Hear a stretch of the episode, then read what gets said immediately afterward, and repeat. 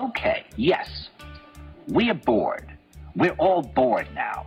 But has it ever occurred to you, Wally, that the process that creates this boredom that we see in the world now may very well be a self-perpetuating, unconscious form of brainwashing created by a world totalitarian government based on money, and that all of this is much more dangerous than one thinks, and it's not just a question of individual survival, Wally, but that somebody who's bored is asleep, and somebody who's asleep will not say no, See, I keep meeting these people. I mean, uh, just a few days ago, I met this man that I greatly admire. He's a Swedish physicist, Gustav Bjornstrand, and he told me that he no longer watches television, he doesn't read newspapers, and he doesn't read magazines.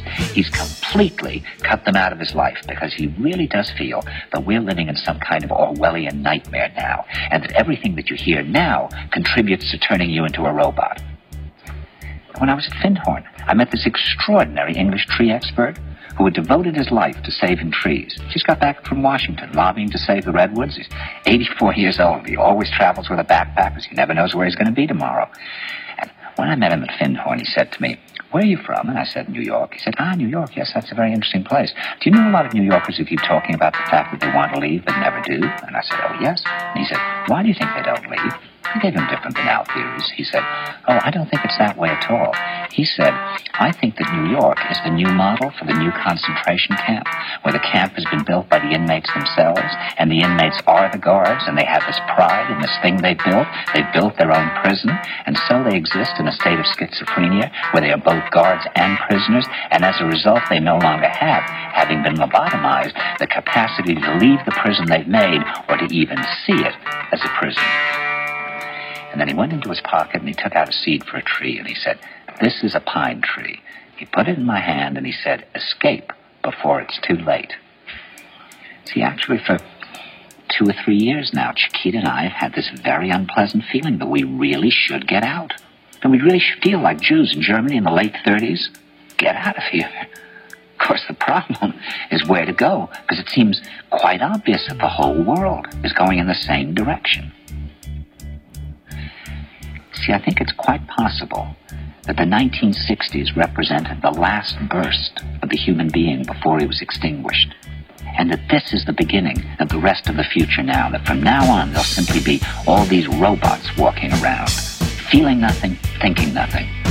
And there'll be nobody left almost to remind them that there once was a species called a human being with feelings and thoughts.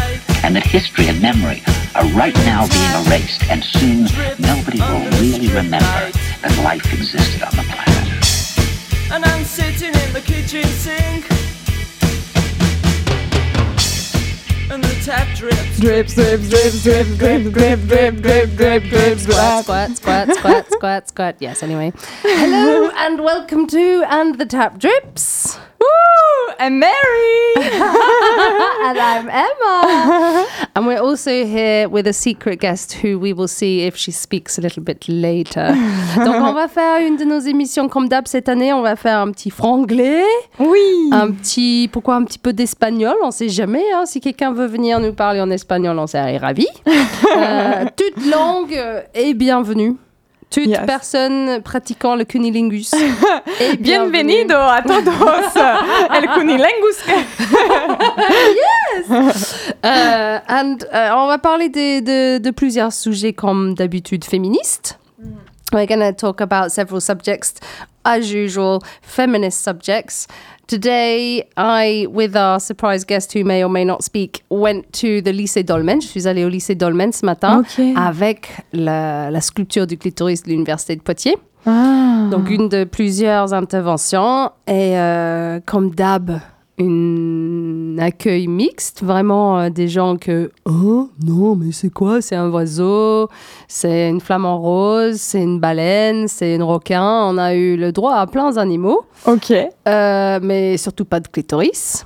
Ça, c'était peut-être la première trentaine d'élèves, euh, c'était comme ça. Et après, le, deux- le troisième groupe, où il y avait à peu près 24, eux, par contre, clitoris, Ah oui, ça tout de fend. Ils ont même parlé de l'excision, ils, ils nous ont applaudi, mais plusieurs fois à la fin. Franchement, c'est dingue comment on voit euh, de A à Z là-dedans. Hmm. Vraiment des gens qui sont, ils ont trop peur. Des gens qui, vraiment, sincèrement, je crois qu'ils ils savent rien de tout, de tout ça, Ah oui. et d'autres qui Ouais, sont mais ouais, non seulement au courant, Mm. mais dégoûtés par les inégalités qu'on subit encore dans le 21e Mm. siècle et qui en a marre. Mm. Et une fille surtout que, que j'ai adorée, I loved the young girl who said, um, Yeah, but I don't understand why. Like, we want to give ourselves pleasure and we can't even look it up and find out how because it's so shameful. Une fille qui dit Oui, j'ai tellement envie, on a envie de savoir comment se faire plaisir, mais on peut même pas aller chercher parce que c'est tellement honteux, on n'a pas le droit, quoi. C'est c'est juste non. Et c'est vrai, je comprends bien cette sensation de même si dans nos cerveaux, nos cerveaux éduqués, on sait qu'on a le droit. Mm, mm. Quelque part dans nos Inconsciemment. Eh, Exactement. On se juge, on se sent de la honte et, et on n'arrive pas. Ou même pire, on le fait et on s'en veut après. Mm, Et ça, mais c'est dingue, quoi. Et on est vraiment là. Par contre, les petits garçons, je crois pas du tout qu'eux, ils sont en train de s'en vouloir parce qu'ils se sont masturbés. Mais euh, ils avaient quel âge les jeunes que vous avez rencontrés ce matin? Euh, c'était des terminales au lycée, donc c'était plus ou moins 17 ans, un truc bah, de 15 à 17 ans, je dirais. On a vu, il y a vraiment un bon mélange de, Ouais, des la- âges. La puberté est faite euh, ou elle est en train de se faire. Yeah. Ouais. Et c'est super parce qu'au lycée Dolmen, ils font tous les ans euh, une journée qui s'appelle euh, Parlez-moi d'amour. Mm. Et il y a vraiment plein d'associations, de, le Centre des droits des femmes, Planning familial, euh, plein de centres d'animation. Il y a le Richard Sa- Safati, le docteur Richard Safati, le- qui répare les femmes excisées, qui y va, qui va parler. Il y a notre association qui les fait créer des, des petites clitoris en pâte fimo. Euh, il y a toute association et c'est vraiment, je trouve, formidable leur journée. Ça fait presque dix ans que j'interviens toujours le 14 février pour ce, ce jour-là. Euh, je trouve ça euh, top. Mais tu te rappelles qu'on l'avait fait il y a 4 ans ensemble? Oui, quand on a Oui. fait, on a créé des clitoris là-bas, justement. Yeah, yeah, C'était top C'était pour génial. le, pour le millénaire Ouais. clitoris. Donc là, c'était des étudiants de quelle classe que vous avez vus? On a eu des étudiantes en animation, des étudiantes en... Je me rappelle le- plus le premier. Mode, euh, à la mode, qui ont fait la mode. Et justement, ça, ça me, ça me fait penser. Il y a plusieurs choses dont je voulais parler. La mode, je trouve qu'il y a un sacré truc qui est en train de se passer. Ça fait plusieurs années même. There's something like uh, really scary about young people. And it's- Mhm. c'est pas la faute des jeunes, mais c'est la faute de cette nouvelle euh, truc de, de- de- des réseaux sociaux, les sortes de Kim Kardashian, si on veut. Que il y a des choses géniales avec Kim Kardashian. Je sais pas si vous êtes au courant, mais c'est vrai. Elle est aussi euh, à fond militante pour plein de trucs. Donc je suis pas là pour bâcher Kim Kardashian, mais c'est un exemple parmi d'autres. Et c'est Kylie, Kylie Jenner, sa sœur et toute sa famille là, ils font vraiment, ils donnent l'impression aux jeunes Ouais. qu'il y a de, de l'argent facile à gagner. Et qu'on entend de plus en plus, apparemment, les personnes qui... euh, comment ça s'appelle pour quand, quand on, on donne quelqu'un les infos sur quel boulot ils peuvent faire plus tard? Je me rappelle quand je suis allée voir quelqu'un, j'ai parlé de ce Ah, que je un faire. conseiller d'orientation Exactement, yes. Euh, qu'il y a apparemment de plus en plus de jeunes qui disent juste tout simplement je veux gagner beaucoup d'argent. Je m'en fous. Donc quoi? Je veux juste gagner beaucoup d'argent. Et dans la même façon, il y a, ils disent que 70% des jeunes femmes en Écosse, c'est mon pays natal, donc forcément ça, ça m'intéresse, euh, Mm. disent qu'elles veulent être supermodel. Elles veulent être top model. Ah ouais. Oh, Qu'est-ce- c'est encore. euh, mais de toute façon, ça fait des années que je pense que cette euh, ambition est. Là, Mais là, euh, tu penses qu'avec les réseaux sociaux, ça l'est encore que plus c'est de, de pire en pire, ouais, Ouais. je crois profondément. Et aussi un accès euh, à la pornographie, justement, Mm. qui fait que d'un côté, on n'a pas le droit d'en parler. C'est Mm. tabou, la sexualité, c'est tabou, euh, euh, la masturbation, le sexe, de toute façon. Mais de l'autre côté, ceux qui vont accéder sur les sites Internet, c'est 90% des violences. C'est des Mm, sacrées mm, mm. violences euh, envers des femmes.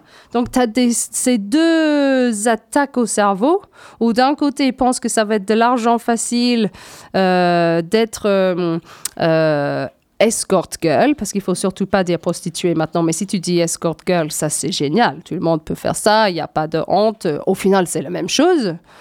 Mais Ah non, escort girl, il n'y a pas forcément toujours euh, l'acte sexuel? Ce que je veux dire, c'est pas que les termes, les termes existent pour, dé- Ouais. pour démontrer d'autres deux choses différentes. Mais par exemple, le- l'article de presse de Sud-Ouest que je t'ai envoyé, Mhm. elles, elles sont carrément des prostituées, Mhm. mais elles vont s'appeler et être emmenées dans cette carrière, et je mets des Ah, trucs de citation, en disant qu'elles vont être escort girl, mais en Ouais. vrai, elles sont totalement des prostituées.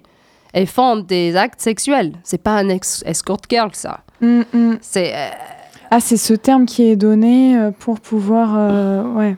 pour pouvoir cacher la réalité. Et même quand ils sont au courant que ça inclut les actes sexuels, bah, c'est tellement plus facile à gagner dans leur avis 50 euros pour une demi-heure, 100 euros pour une heure en faisant ça, que ça serait de, de travailler au SMIC dans une usine, que ça reste euh, Mhm. bien pour elle de faire ça, si tu veux.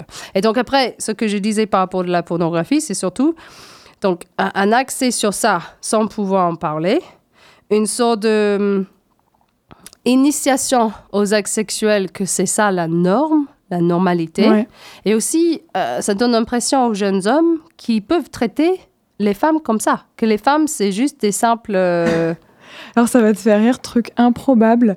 Euh, J'ai regardé une vidéo euh, d'un youtubeur, un des youtubeurs les plus connus sur, euh, bah, sur YouTube, bref, en France.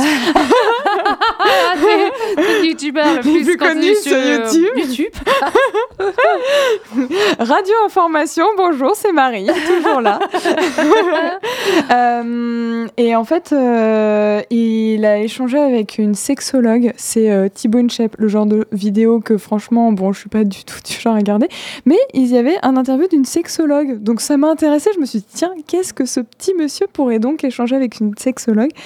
Et notamment, effectivement, il y a un moment où il parle de la pornographie, dans le sens où euh, c'est une vision, euh, voilà, effectivement, qui est, qui est biaisée, euh, du consentement, de, du fait qu'il y a énormément d'actes avec uniquement pénétration vaginale, etc.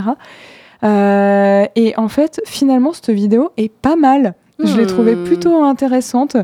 Euh, un échange euh, interview avec une sexologue, c'est toujours important. Et il y a plus en plus de liens tirés entre la pornographie et les féminicides. Ah oui, c'est ce que tu m'as, c'est ce que tu m'as évoqué. Bah, ouais, et ça, parce que je viens de lire un super livre qui s'appelle Celle qu'on tue de Patricia Mello. Et franchement, ça m'a rendu malade. Comment Ah mon dieu, j'hésite à le lire parce que vraiment c'est dur. C'est dur, Ouais. c'est génial. C'est tellement bien écrit que c'est un sort de livre que même si ça me- m'a fait beaucoup mal, je pouvais pas le lâcher, ce, ce livre. C'était Mm. vraiment, mais c'est vraiment incroyable. C'est super bien écrit. Par contre, elle, elle le dit dans son livre, ce lien entre féminicide et euh, pornographie. Et Mm. c'est même si j'avais plusieurs fois, euh, it's been several times that I've thought it, j'ai jamais vraiment osé tirer le lien. Et là, de le lire et de le voir Ah, dans ce ouais. livre, ça m'a remis à penser sur tout ça et de refaire des recherches.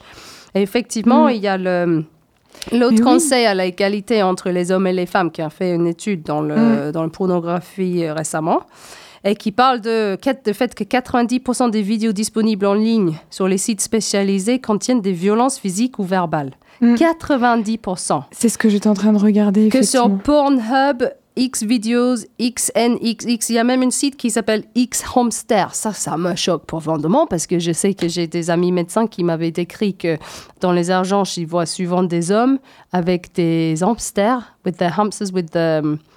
euh, Qu'est-ce que j'ai dit que ça s'appelle? Cochons d'Inde dans leurs anus. Quoi? Qu'il y a un site Bah, pour, pour, pour se donner du plaisir dans l'anus, ils mettent un cochon d'Inde dedans. Ah, un cochon d'Inde Tu te rends Oh compte? Ah oui, mince. Ah ouais, le consentement Le animal. pauvre euh, cochon d'Inde. Oui. Oh. Euh, et, et donc, Ouais, eux, ils, tirent le- ils disent que c'est une école du sexisme et des violences sexistes qui est devenue la pornographie.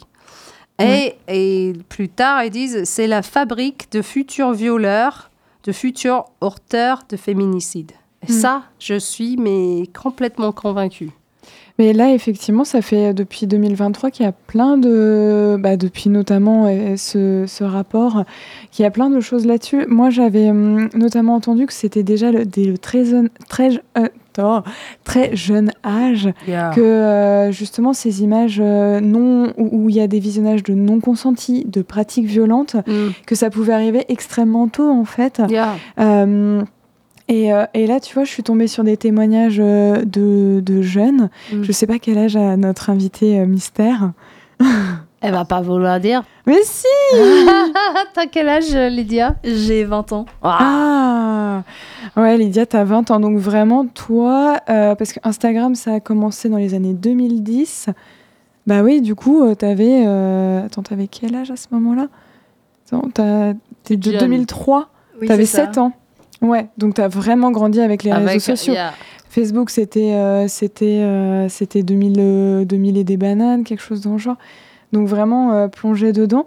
Et là, en fait, euh, il disait que selon Ipsos, c'est euh, avant l'âge de 15 ans, euh, les visionnages euh, de vidéos pornographiques, euh, et là en 2023, c'était 57% des jeunes euh, avant 15 ans qui ont visionné des, des vidéos pornographiques.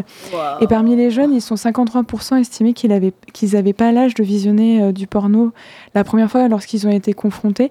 Et alors ce que ce qui est intéressant avec ces témoignages, c'est que par exemple, il y a une jeune de 25 ans qui dit "Je l'ai pas regardé de mon plein gré. Vers l'âge de 11 ans, j'ai été forcée à regarder mon premier ma première vidéo porno dans la cour du collège. Les garçons, ils ont mis un téléphone portable devant mes yeux Mm. et je ne l'ai pas regardé de mon plein gré. Déjà, Mm. vidéo non Oh, consentie et violente, waouh, moment waouh, non waouh, consenti et violent. Waouh, waouh, waouh, waouh. Euh, ensuite, pareil, euh, là c'est un homme qui parle, 31 ans, la pornographie a influencé ma sexualité par logique de mimétisme. Bah oui. 24 ans, Fanny, j'étais excitée malgré moi par quelque chose par lequel je n'avais pas envie d'être excitée. Euh, donc c'est pas mal en fait, ouais. Et non seulement est-ce qu'ils disent que donc ça va préparer ou, ou donner impression aux gens, aux jeunes, que le sexe doit être formaté dans une certaine façon. Et je racontais à Lydia, une jeune fille au dolmen, justement, il y a quelques années, qui disait Mon copain, il m'aime pas. Et on disait Mais pourquoi tu, tu penses ça? Euh, Parce qu'il me tire pas par les cheveux quand on fait l'amour. Ah Donc, ça, les choses qui peuvent Mhm. être les conclusions, mais qui partent loin. Mm, Donc, non seulement hum, tu ça, mm, mais après, un sort de, de disassociation. Ils disent aussi que si les gens très jeunes sont excités par quelque chose qu'ils voient sur vidéo, ils sont tellement inactifs pendant qu'ils le voient, ça peut avoir des sacrés séquelles, c'est-à-dire euh, tu es excité par le fait d'être inactif, de pas être dans l'action, que Mhm. des fois ça peut être que c'est ils sont incapables à participer à un acte sexuel ouais. et d'être excités par quelque chose de participatif. Complètement. Et euh, autre euh, chose, c'est que ça peut amener effectivement à avoir envie d'avoir ce plaisir facile, ce plaisir rapide où, euh, comment dire, tu vas pas faire une démarche de drague, enfin, il y a plein de choses. Mm. Et donc, euh, rester dans ce cercle vicieux et en fait, surtout, rester dans ce cercle de l'isolement. Mhm, mhm. D'isolement, exactement. Et donc après, le lien avec le féminicide aussi, mais le danger dans lequel on est. Ça, euh, euh, il y a des, des choses qu'on peut trouver sur Internet qui fait car- carrément des comparaisons avec d'autres pays où la pornographie n'est pas si accessible, Ah bon? Où n'est pas si violent. Mhm. Il n'y a pas autant de féminicides. Il y a vraiment euh, un... Ah ouais, je veux bien. t'as vu ça où, toi? Bah, j'étais juste en train de le lire. Je vais te Parce le que je trouve ça super intéressant. Bah, Ah, carrément. super intéressant. Parce que Super intéressant. Et juste, euh, je veux bien te lire aussi, parce que je trouve ça... Attends, est-ce que je vais trouver? Un truc dans le, dans le livre là, de Patricia Mello, Hmm. ce- celle qu'on tue. Euh, attends. mais tu vois, justement, j'allais te dire, ah, euh, on peut pas savoir au niveau de euh, ah, de l'évolution euh, chronologique, historique, euh, s'il y a une augmentation des féminicides, euh, des violences faites aux femmes depuis l'arrivée de la pornographie, parce qu'avant, c'était pas comptabilisé, c'était même pas évoqué, pas parlé. Exactement. Et, et en même Yeah, temps, là, yeah. le fait que tu parles d'autres pays où la Mm. pornographie est apparemment Mm. moins diffusée, après, il faut savoir de quelle Mm. manière, euh, est-ce qu'elle est, comment elle est diffusée, etc. Ça questionne quand même aussi ça. Euh, est-ce que c'est juste que c'est pas les mêmes conditions d'accès à la pornographie euh, qu'en France? Peut-être. Euh, mais, mais du coup, ça peut aider justement ces comparatifs? Euh, où est-ce que j'ai trouvé ça? Après, j'avoue, ce qui est compliqué un peu aussi avec les sites internet, c'est justement quels sont leurs... euh, parce que là, les, les liens sont pas cités. Mm. Mais c'est c'est un- une thèse qui a été faite. Euh, S'il y a tant de féministes en France, à la différence de l'Espagne, c'est qu'on ne prend pas suffisamment en compte dans nos commissariats les femmes victimes de violences conjugales. Il y a aussi tout Oui, ça c'est ça, c'est lien-là. le, le côté judiciaire qu'on connaît de malheureusement. Bah, et attends, donc je te, je te transfère ça tout de suite pendant qu'on qu'on pense. Mais tu vois, ça aussi, ça en plus de Mm. pornographie. C'est Mm. un plus parce que si tout autour de nous, tous les exemples qu'on voit, ça nous envoie ça, forcément, femme, on pense qu'on est moins, non- moins important. Homme, il pense qu'il a des, des pouvoirs et les droits sur les femmes. C'est partout. Et Mhm. ça, euh, c'était exactement ça que je trouve que c'est super bien écrit. euh. Je vais, je vais y arriver. C'est une page. C'est une page. de- c'est- Je, page. te- je suis en train de lui mettre la pression là, Emma. Non, mais euh, Patricia Mello, le, ta, ta. le, le protagoniste dans son livre, sa mère est, est tuée par son père. Donc ça, Ah. pendant tout le, tout le livre, mais euh, tout le reste est tellement violent. Mais par exemple, elle parle de les, des agresseurs et dit problème sexuel, problème avec le boisson, adultère. Certains venaient au tribunal en compagnie de leur psychiatre, évoquant, invoquant euh, l'aliénation mentale. Je me souviens de rien, prétendait-il. Ayez pitié de nous, argument-il. Nous sommes épileptiques, nous sommes bipolaires au degré maximal, nous sommes schizophrènes. Mais la vérité, c'est que la plupart sont totalement normaux et sans d'esprit. Et sans d'esprit, excuse-moi. De la même façon qu'ils sont totalement assassins. Enfants, misère, chômage, alcoolisme, rien de tout ça n'est le véritable problème. La raison est tout autre. Ils tuent les femmes parce qu'ils aiment tuer des femmes. Qu'on aime aller, qu'on, excuse-moi, comme on aime aller à la pêche ou jouer au football. Bien sûr, ils ne naissent pas comme ça, avec ce désir. Certains si, les psychopathes. Mais les psychopathes sont l'élite des assassins.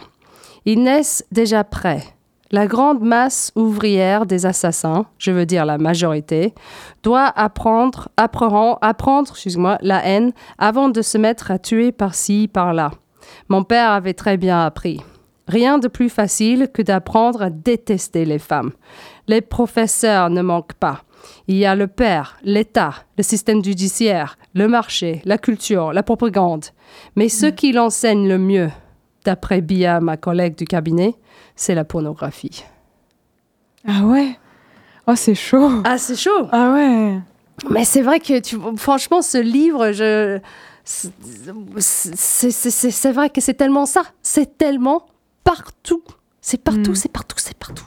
Hum, Que ça, ça- J'avoue que ça me met un peu en panique, quoi. D'autant plus que les jeunes ont de plus en plus accès à la pornographie. Bah, justement. Là, tu vois, euh, le, le, le- les témoignages que je te disais que j'ai trouvés sur le Huffing Post, il y en a un, il dit euh, Simon, donc 32 ans, je voyais bien que la fille n'aimait pas.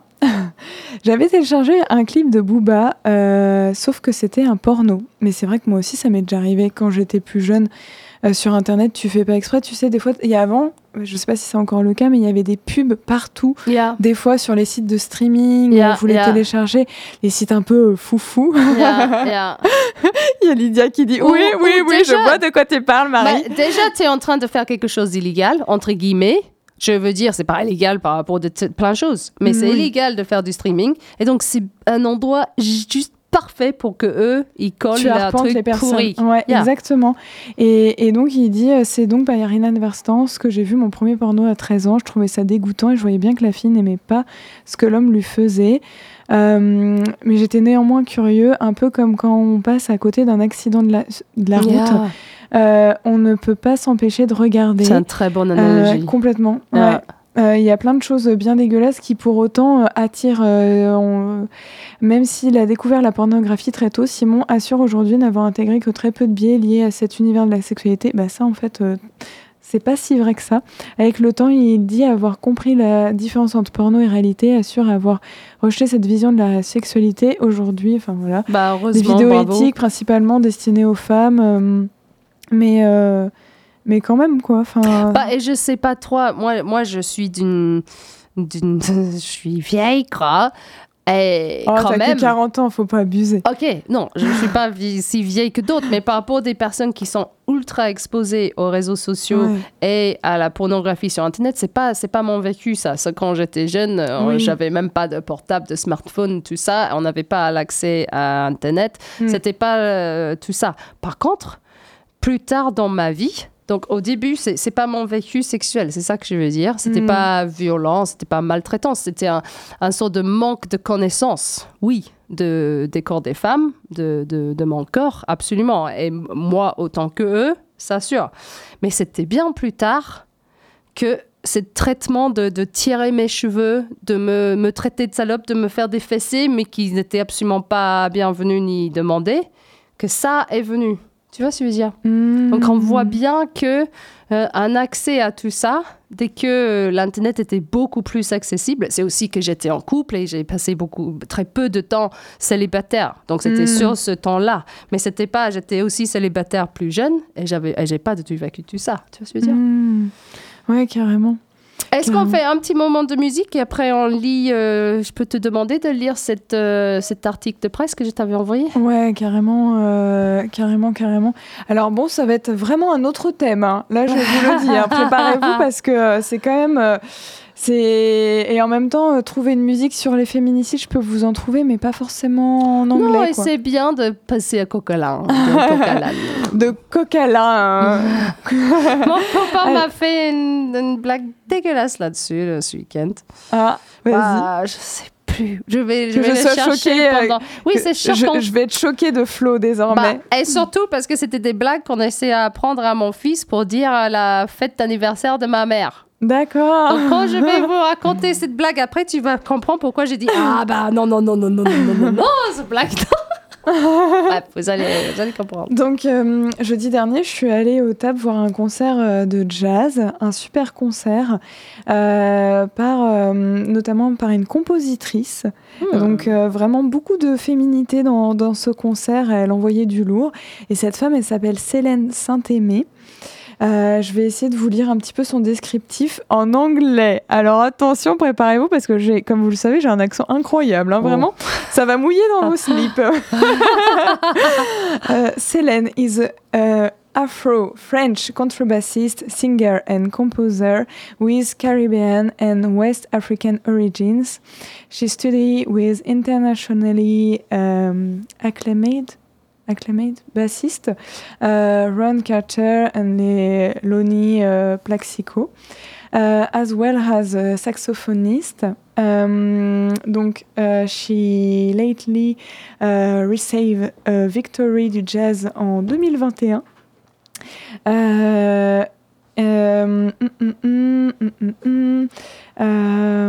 Célène has a, a long uh, non-profit. Bon, en gros, tout ça pour vous dire qu'elle travaille beaucoup euh, justement avec euh, des percussionnistes de la Martinique parce que euh, de Ah. par son père, elle est martiniquaise. Euh, en fait, elle a sorti euh, deux albums, il y en a un troisième qui est en préparation. Et euh, en fait, ce qui est vraiment beau, c'est que là, sur son dernier album, elle nous a vraiment emmené entre des liens qu'elle fait de la Martinique et de la Nouvelle-Orléans, là où elle réside fréquemment. Chouette. Pourquoi? Tout simplement parce que c'est euh, forcément des, des populations qui ont migré de la Martinique jusqu'à la Nouvelle-Orléans et où la langue créole s'est beaucoup, beaucoup développée. Et, euh, et donc, elle en fait euh, beaucoup de liens. Et là, dans la musique que je vais vous partager, qui vient de son tout premier album, c'est, euh, vous allez pouvoir, euh, euh, peut-être pas tous, mais reconnaître des chants créoles, des chants traditionnels. Donc, je voulais vraiment vous partager cette musique. Après, honnêtement, sur scène, elle est incroyable. Vraiment, elle te fait des, des danses comme ça. Mais tu sais, très, enfin, vraiment, elle t'entraîne. Moi, j'étais assise dans le table, j'étais en mode genre, mais pourquoi on est tous assis comme Bah des andouilles là? Et il Ah faudrait non, vraiment, avec euh, mes amis, après, on s'est dit, mais il faut créer une fosse en fait euh, là dans le bas du tap parce que c'est pas possible tous ces sièges. Et vraiment, j'étais sur mon petit siège en train de remettre des fesses, mais j'osais pas devant tout le monde, ce qui est, ce qui est dommage de, ne pas oser. Mais euh, vraiment, c'était, ils entraînaient euh, tous. Enfin, c'était incroyable. Une heure, une heure et demie. on, en a vraiment pris plein les écoutilles. Donc, je vous partage ça. C'est Mare Undarum de Célène Saint-Aimé l'émission And the Tap Drips sur Radio Pulsar. Mhm. Let's go!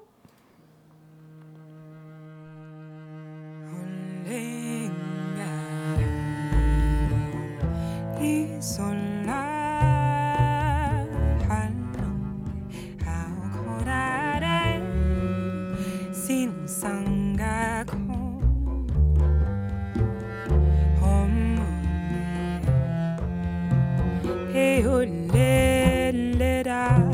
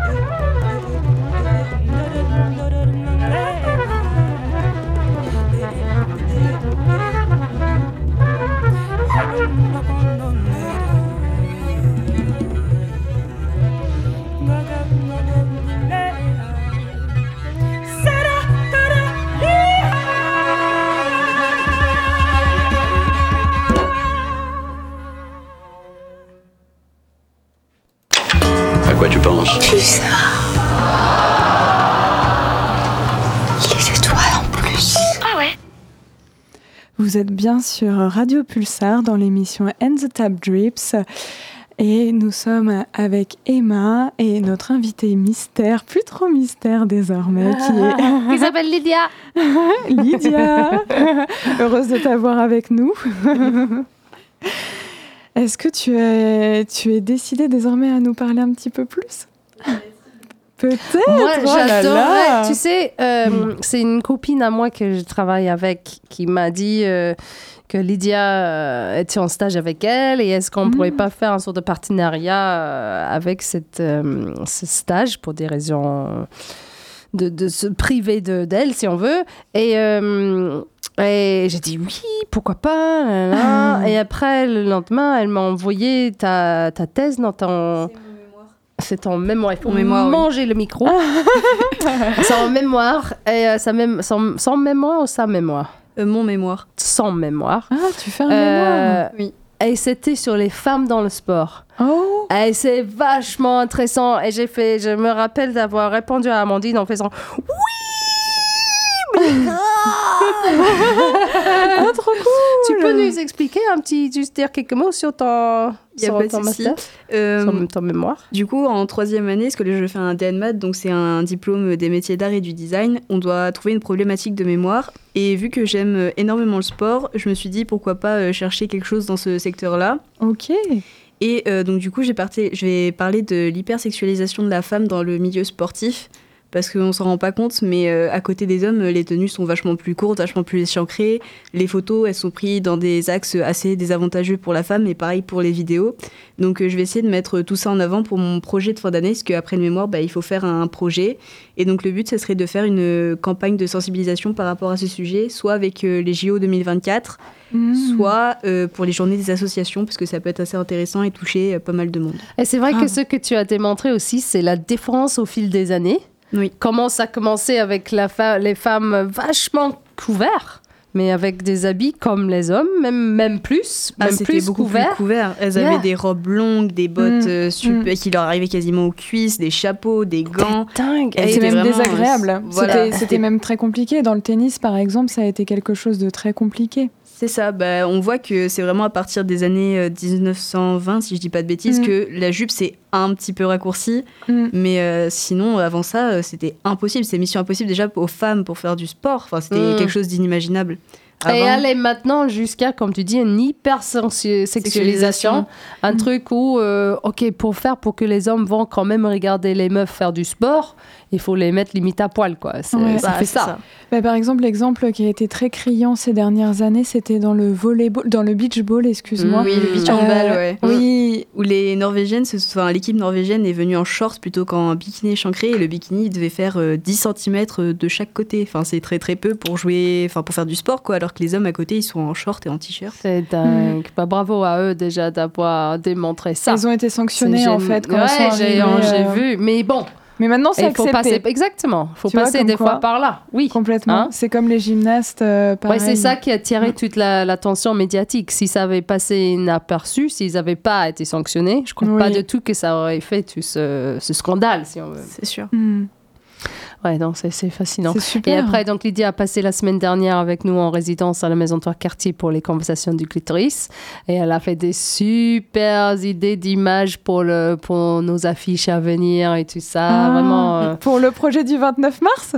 Le projet du 29 mars. Pour euh, le projet de danse et de chant Non, c'est le Non. 30, le 30 Oui. mars. C'est mais le 30. elle va aussi travailler avec nous là-dessus. Oh là là, Lydia Ah, sera ça- partout Ah, ça prend forme. Moi, Oh, je- on va en parler après les vacances scolaires parce qu'il y a tellement de choses à dire sur ce, ce projet. C'est ce beau projet qui, Oh. qui vraiment a, a eu. a- on a juste commencé à parler de l'hydroféminisme et bim, et là maintenant de voir la différence avec ce qui est en train d'être créé, c'est c'est- magnifique, c'est formidable. J'ai hâte de voir qu'est-ce que. Moi aussi.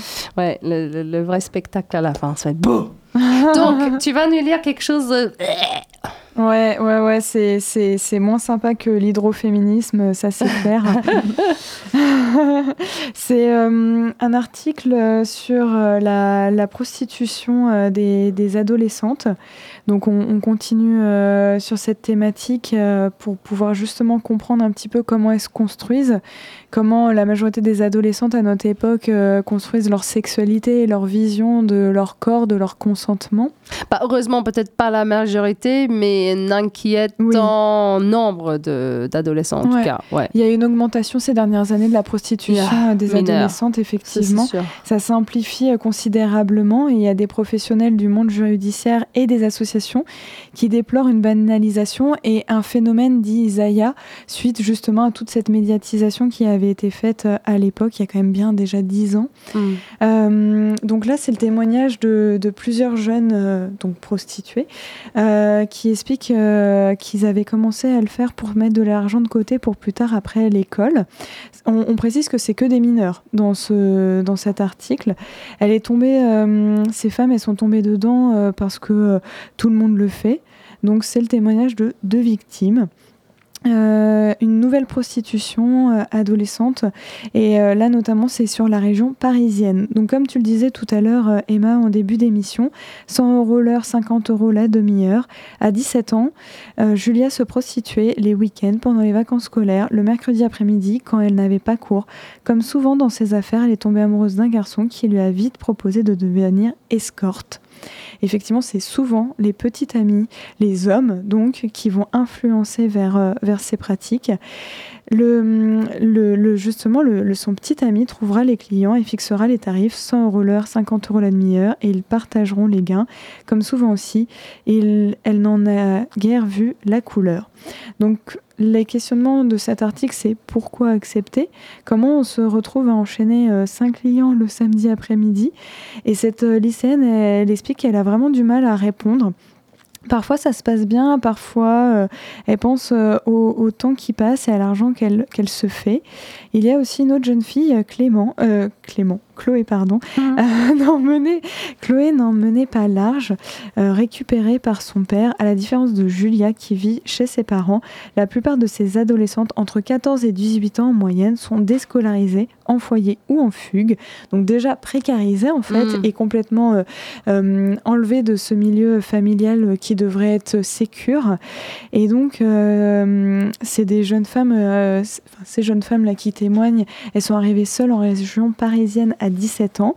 J'avais une copine qui faisait ça avec un mec, elle me l'a présenté. Elle décrit les micro-réseaux éphémères tenus par des petits délinquants, les recrutements sur les réseaux sociaux, les plans que les filles euh, s'échangent et les garçons qui testent et se repassent les bosseuses. Et ouais, vraiment beau, euh, les Macs, euh, tout le Mm, C'est même ça, les principe en fait, mais. Bah non, mais de oui. manière invisible, c'est Mm, plus mm. dans la rue. Mm. Ils gèrent les donc les petits amis gèrent les annonces, les clients, les réservations d'hôtels et la sécurité depuis la salle de bain. Des petites mains euh, ramènent à manger des drogues et l'alcool pour les filles. Rappel, c'est toujours des mineurs, hein, 14 Mhm. à 18 ans. Elles se mettent des fossiles, une couche de maquillage. Il n'y a pas moyen de voir qu'elles ont 13 ans.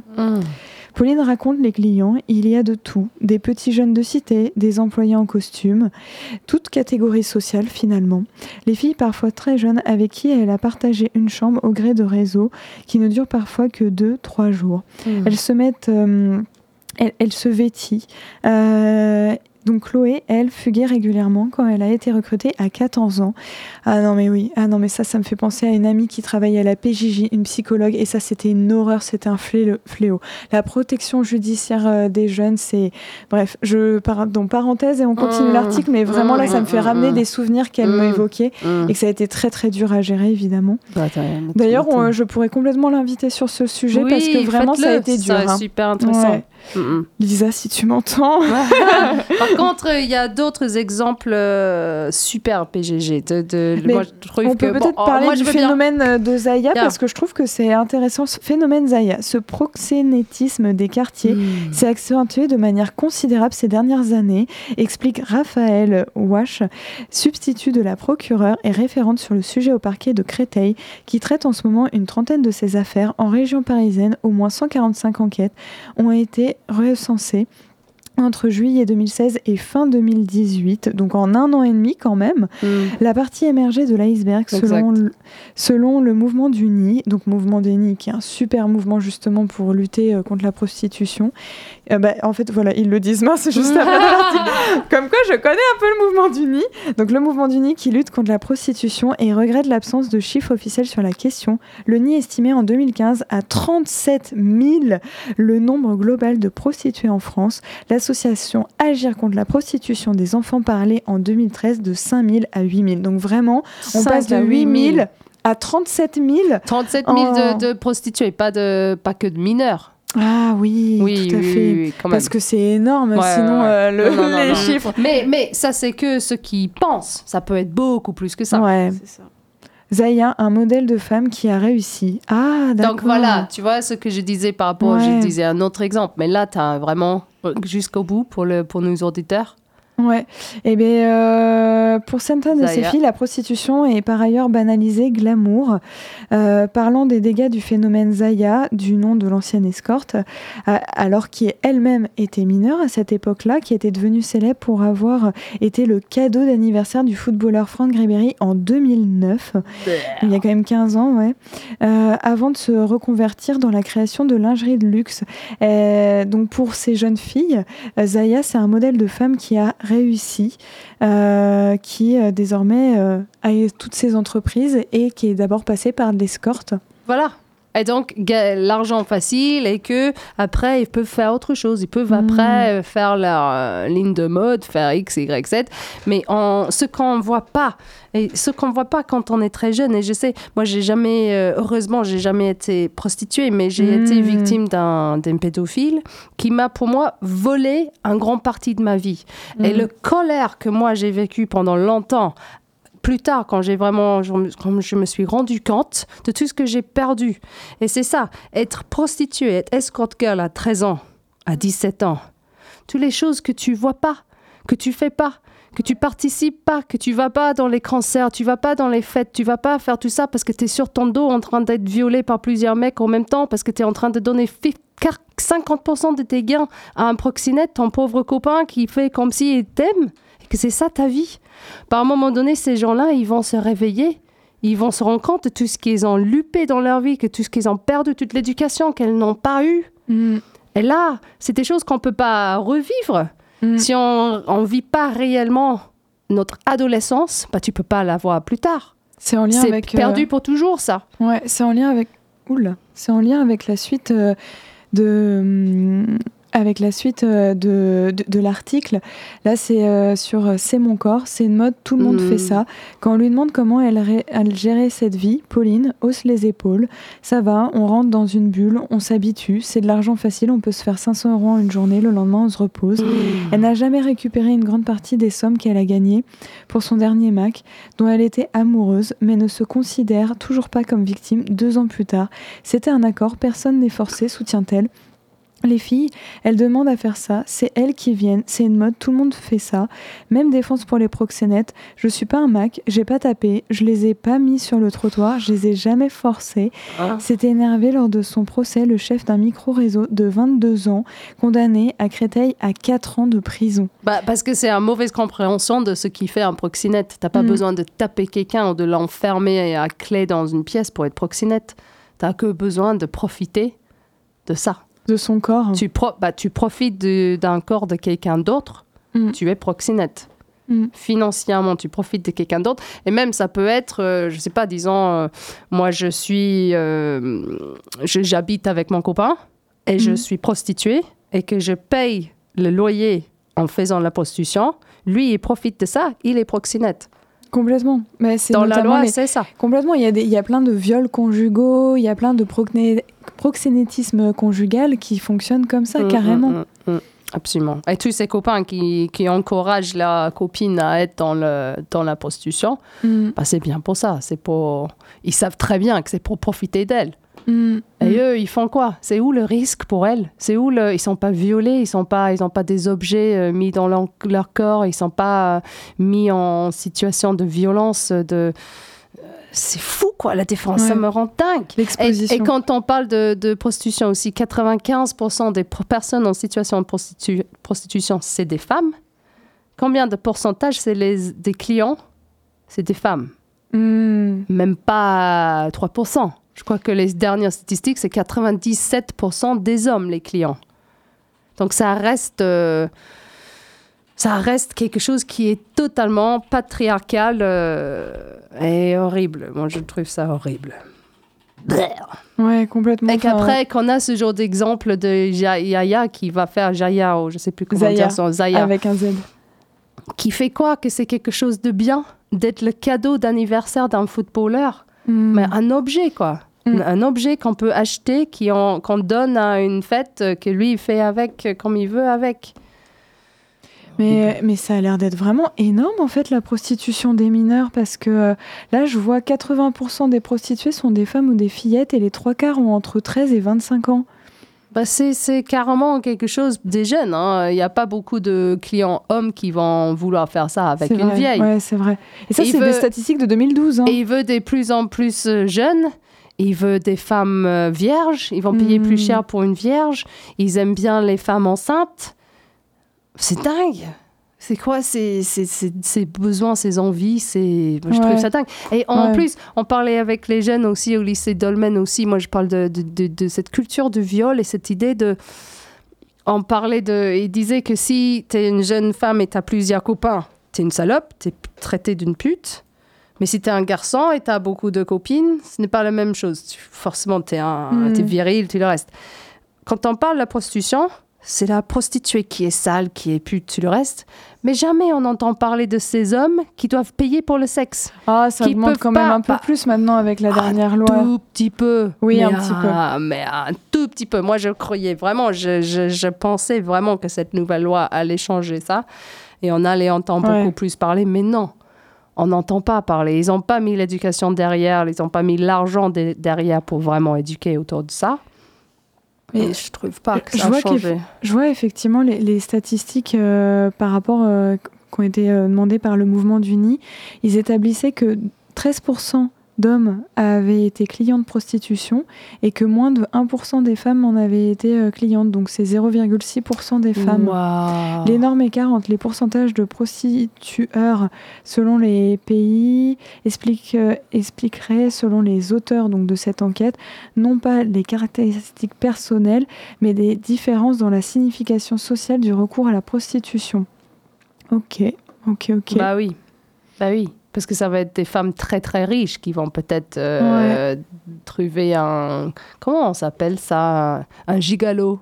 On appelle ça un peu un gigolo, non? Pour un homme euh, prostitué. Un On a gigolo, ouais, yeah. tout à fait, exactement. Et donc, qu'est-ce qu'il disait? Il disait 13% des hommes Ouais. ont recours à... ont été clients. ont euh, été clients ouais. et 1% des femmes?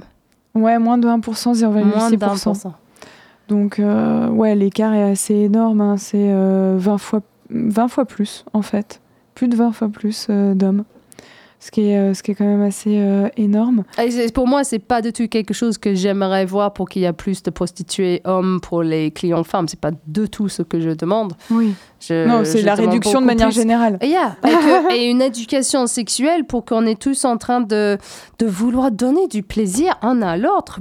Point, Mm. quoi. Qu'il n'y a pas de l'argent qui devient dans le mélange. Je vois pas la place pour ça. La- L'argent, tout ce que ça fait, c'est qu'une personne a le contrôle peut obliger l'autre à faire comme il veut. C'est ça Mm. qui fait l'argent. Donc ça, je, ça m'intéresse absolument pas de- d'essayer d'encourager ça. Et je suis tellement ravie que j'habite dans un pays où c'est illégal pour les clients. Mm. Je veux pas du tout vivre dans un pays comme l'Allemagne où il y a des Eros euh, centers euh, partout, où il y a Ouais. des bordels euh, au coin de la rue dans toutes les petites villes.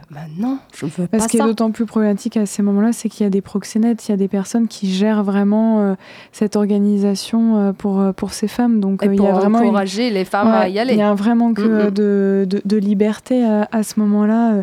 Mais sur le site mouvementduni.org, il y a vraiment une super étude là-dessus. Yeah, yeah. Non, Vraiment, il y a plein, super. plein de ressources euh, euh, très intéressante. Là, par exemple, la question c'est la première fois influe-t-elle Beaucoup d'hommes sont jeunes la première fois qu'ils recourent à la prostitution. L'âge moyen du premier rapport avec une prostituée serait de 24 ans. Un âge encore plus faible pour euh, 78% euh, des hommes interrogés, enfin voilà, euh, lesquels avaient moins de 21 ans lors de cette première fois, 78% moins de 21 ans, et dont 18% n'avaient pas même 18 ans. Bah, et tu sais, il n'y a pas si longtemps que les papas vont encourager leurs fils Ouais, à aller voir une prostituée pour comprendre comment marche le sexe. ouais. Ça, c'est encore cette c'était- croyance. C'était euh, normalisé, c'était ouais. complètement euh, la norme. Là, heureusement, on est de moins en moins là- là-dedans. Mais il reste aussi des papas qui vont encourager leurs filles à se prostituer pour payer Mm. euh, des choses pour la famille. Mais honnêtement, j'ai bien envie. Alors, c'est pas le sujet le plus fun, mais qu'on continue à parler de la prostitution les prochaines fois. Go! Euh, mardi prochain, euh, qu'est-ce qu'on fait? On... enfin, Mardi N'importe quoi, moi. hey Hey, mardi Non, mardi, mardi, euh, c'est-à-dire lundi. Parce Lundi vrai, prochain. C'est lundi. On va rediffuser ton émission Oui. formidable sur l'excision et tout ça que t'avais- qu'on avait passé pour Noël, non? Eh bien, on peut faire ça, ou sinon, on repasse celle que, euh, où j'avais interviewé les vulves assassines, celle de, du 25 décembre, où Bah, C'est ça. Moi, l'interview. excusez-moi, c'était ça, le 25 Noël. On a tellement fait de choses incredible l'année dernière. comme tu veux. Mais en tout cas, la semaine prochaine, c'est une rediffusion parce qu'on est en vacances. Mais la semaine d'après, avec plaisir pour en reparler. Ouais, euh, genre, comme ça, ça me laisse le temps d'en parler à mon ami et de voir un petit peu tout autour de nous avec qui on pourrait échanger là-dessus. Yeah. Mais effectivement, la semaine prochaine, ça va être une rediffusion de l'émission de Noël, donc ça va être rigolo. Vous allez entendre plein de, de Jingle Bell, Jingle Bell, Merry Christmas Et euh, Pourquoi pas? Tous les jours, c'est Noël. hein. Complètement, c'est Mm. la fête du slip tout le temps. Et euh, du coup, euh, ça va être euh, un interview des vulves assassines qu'on avait fait lors de leur passage à la Bloody Boom en novembre Yeah. dernier. Donc vraiment, ça va être très très cool, leur musique. Et à la fin, je vous ai fait toute une petite sélection de de musique un petit peu féministe, sensible, développée, écrite par des femmes. Donc j'espère que vous allez réapprécier ou apprécier à nouveau ce petit... euh, c'est bon là, X-Bull là Vous n'êtes pas encore là Ils parlent, ils parlent de leurs érections. Ils parlent de leur tu, tu, tu, érection. Ah, ma prostate. Ah oui, euh, David. Ah, toi aussi, Mais tu peux Christophe. mettre ton doigt dans mon cul, s'il te plaît Oh, arrêtez. euh, Faites-le discrètement devant Marie, s'il vous plaît. Oh. Je suis, je suis, je, je ne me regarde pas. Je mets euh, ce magazine devant mes yeux. Savez pas comment terminer l'émission? Toi aussi, tu as tenté ton poilu. Bah, tous les semaines, ça va être ça, et ça fait ça depuis 10 ans, et on peut pas arrêter là. hein. Ouais. Voilà, si quelque chose marche, on continue. Complètement. Le prostate, c'est efficace, hein? Vous Et- avez que autant d'auditeurs grâce à nous, hein. vous, êtes, au- vous, vous le savez. on est au courant. Heureusement qu'on les chauffe avant. Hein. Heureusement qu'on leur dit, euh, ça va parler de prostate et de Non, plaisir non. masculin. je sais pas pourquoi je Oh, pensais pas sympa. C'est très beau. Et en fait, euh, j'ai vu euh, ce, ce jeudi, si ça vous chauffe, euh, si justement ça t'intéresse, Lydia et tous nos auditeurs, il y a une conférence à l'espace Mendes France à 18h30. Sport et santé, un vrai médicament. Hmm. C'est euh, une table ronde du pôle Info Santé avec Laurence Millet et Marie euh, Guillemot, l'équipe, de deux médecins du sport, euh, du service orthopédie du CHU de Poitiers et en partenariat avec euh, l'exposition Mouvement Le Corps en Action, donc c'est gratuit. C'est ce jeudi à 18h30. Le sport, euh, le sport est-ce que c'est vraiment un médicament? Yes. Bah, ça dépend aussi. Je crois que ça a un peu allé trop loin aussi dans le sport. Peut y avoir des maladies à cause du sport. Enfin, c'est ça vrai. varie, ça varie. C'est vrai. Donc c'est un bon questionnement finalement. Hmm. Médicament ou... Et Marie, on, on doit finir à quelle heure? Je, je sais pas. Eh ben, on termine à que 19h30. eux- Non, mais pour que X-Pool, ils ont le Ben temps. là, ça de- fait déjà une minute qu'on aurait dû euh, terminer. Bah donc, bye bye. Eh ben, bye bye. Allez voir le festival Film et le Travail. C'est trop cool cette semaine. Et on vous fait plein plein de bisous. À dans deux semaines en live. À bientôt. Bah, X-Pool